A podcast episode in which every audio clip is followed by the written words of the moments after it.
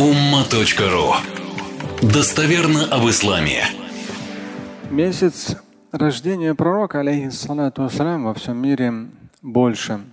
О нем говорится, вспоминается отдельные фрагменты истории заключительного Божьего посланника. На русском языке есть очень хорошая книга о пророке Мухаммаде, алейхиссалату вассалям, это муфти Москвы Ильдар ну, по сути, на, русской, на русском языке самая лучшая книга о пророке и очень богословски выверенная. Кто не читал, постарайтесь найти, прочитать.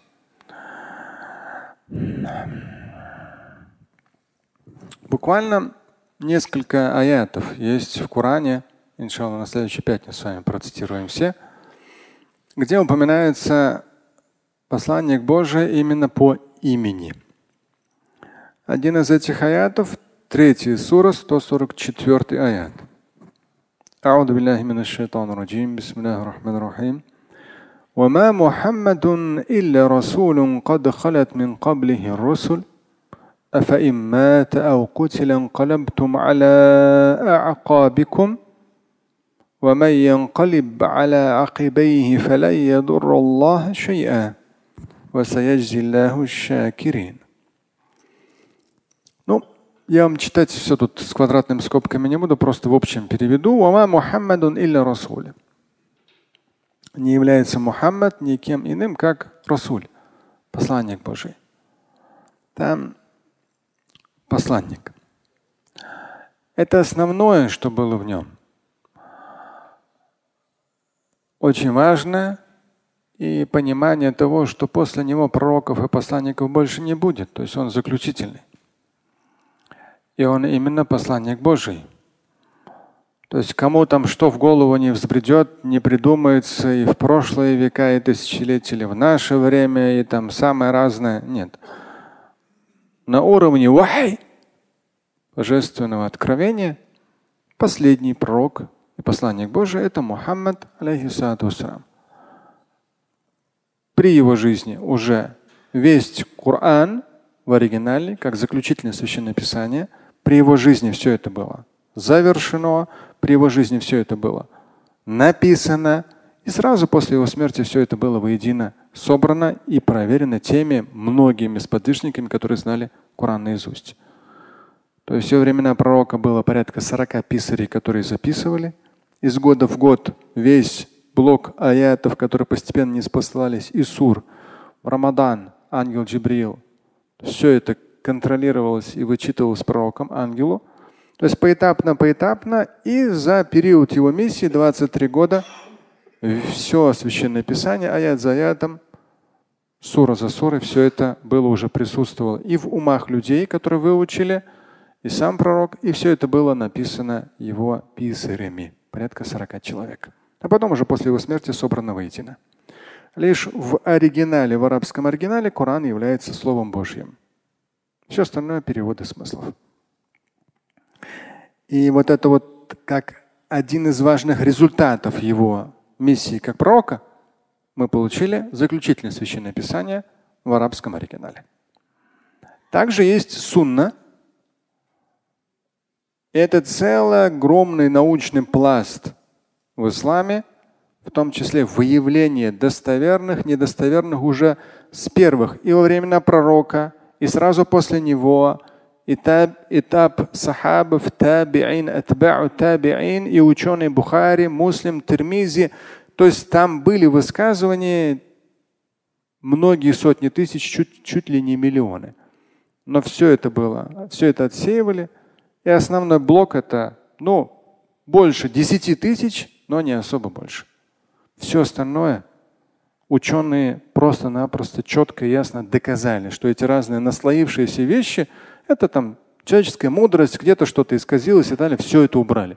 То есть мы имеем четко, конкретно и кутубу ситта, и кутубу тиса, выверено досконально по степени достоверности наследия пророка Мухаммада, алейхиссалату что из века в век богословами, имамами, хатыбами цитируется и назидание нами извлекаются. Для того, чтобы быть счастливыми и в земном, и в вечном. не является Мухаммад, кроме как Расуль. То есть это основное. Посланник Божий. До него были тоже посланники Божии. Там Русуль прям с определенным артиклем. Начиная с Адама и дальше там и Ной, и многие, и Авраам, и Моисей, и Иисус, и много-много, и Юсуф там и так далее. Много, и в том числе некоторых из них пишется и в Коране упоминается. И вот здесь интересный в переход. Если он умрет, либо будет убит, вы что, вернетесь к прежним своим убеждениям? Здесь я там пояснения даю большие в квадратных скобках, но смысл таков, если подстрочно. Здесь даже вот нужно понимать то, что пророки и посланники, они несли просто неимоверную энергетику. Ну, иногда, например, там вы какого-нибудь проповедника послушайте какой-то фрагмент, еще что-то, порой. То есть вы в этой волне мысли, и он прямо в эту волну вашей мысли, какой-то аят или хадис прямо четко так, вы эмоционально так мощно зарядились. Ну, как говорят, вера аж укрепилась. Да? А представьте, пророк и посланник Божий. И он получает от Всевышнего божественное откровение, строки. Он получает от Всевышнего в том числе ответы на какие-то актуальные вопросы. Он дает те или иные назидания. В итоге хадисы. У него там, я не знаю, насколько мощнее энергетика. И представьте, что в какой-то момент этого источника божественной энергии и не стало. И вот этот аят, третий сура, 144 аят, его в том числе цитировали, когда пророк умер, и многие были в замешательстве, когда он фактически умер. То есть не все были готовы, не прямо все из всего Корана именно этот аят вот так вот видеть его воочию, да, для себя, с пониманием. Некоторые растерялись. И здесь как раз аят уже изначально при жизни пророка закладывал этот важный момент, фундамент веры что вера, она не привязана к пророку. Вера, она для вас лично у каждого своя, и привязанность должна быть к Богу, ко Всевышнему. Как я приводил вам пример, одну книгу, аудиокнигу слушай, там человек говорит, ну, известная личность в англоговорящем мире. Он не богослов, нет, бизнесмен. Но он говорит, вот, говорит, например, там, не помню, какой контекст был, вот у мусульман, например, есть святые места, Мекка, Медина.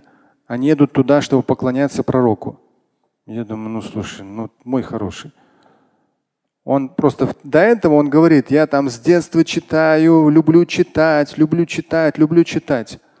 И вот этот момент, это же ну, хорошая, очень грамотная книга, солидная книга, автор солидный, известный там в Кремниевой долине, там в Америке и так далее, грамотный. Он сам по происхождению не в Америке родился и так далее, и так далее, в детстве переехал. Ну, суть, то есть человек всяч... всесторонне эрудированный, в англоговорящей среде всю жизнь читает, просвещается. И такую простую вещь в итоге мы до него до конца не донесли, получается. Мы мусульмане вообще.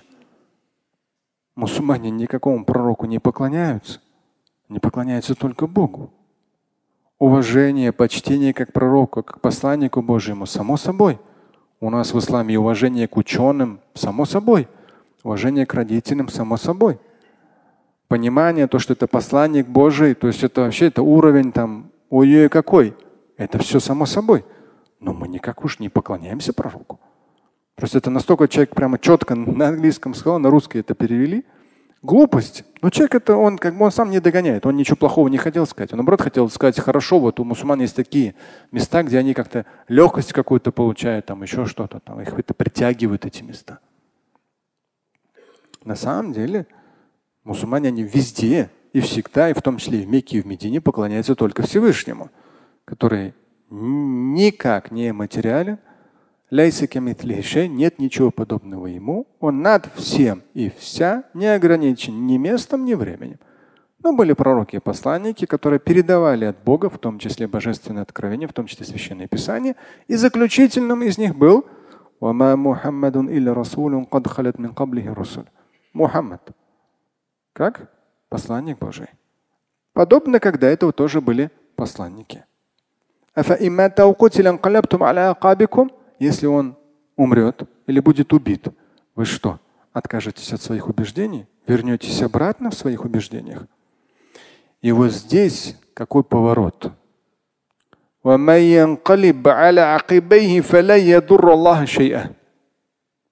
Это нужно вообще как бы понять, прочувствовать. То есть здесь резко Всевышний дает этот переход, поднимая себя до неимоверно, неизмеримо, невоспринимаемо высоченных уровней и говорит, послушайте, вот вам все это дано было через пророка, оно для вас, а мне это абсолютно не нужно.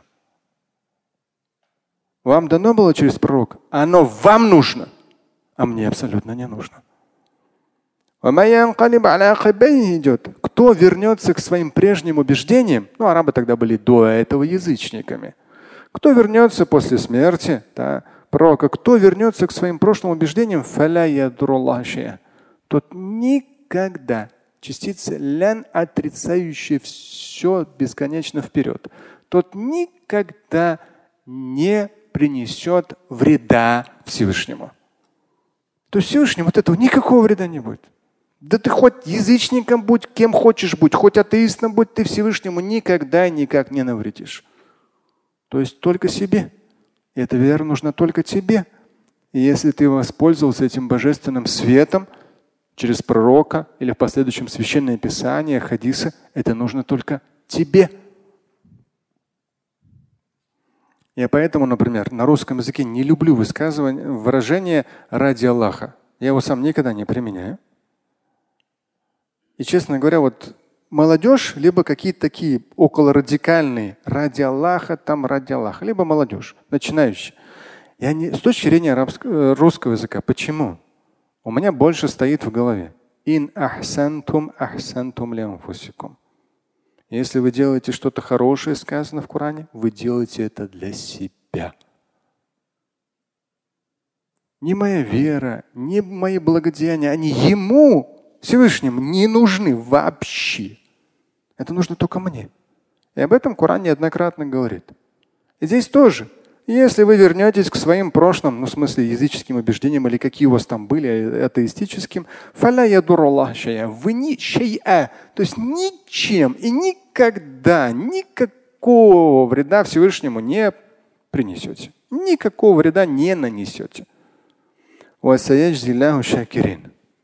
Благодарным, то есть поймите, заключительный Божий посланник, Всевышний вам дал через него такие вещи, которые нужны вам. И поймите, что Всевышний благодарным воздаст. То есть будьте благодарны за то, что у вас есть вера, у вас есть понимание, у вас нет вредных привычек, у вас есть ответственность за семью, да? у вас есть понимание вечности, судного дня, ада, рая. Это вас дисциплинирует в успешности земном, вам много чего Всевышний дал. Он вам ничего не должен. Он вам многое дал. Будьте благодарны. И Он вам за это даст еще больше, как сказано в другом аяте. Слушать и читать Шамиля Аляутдинова вы можете на сайте umma.ru.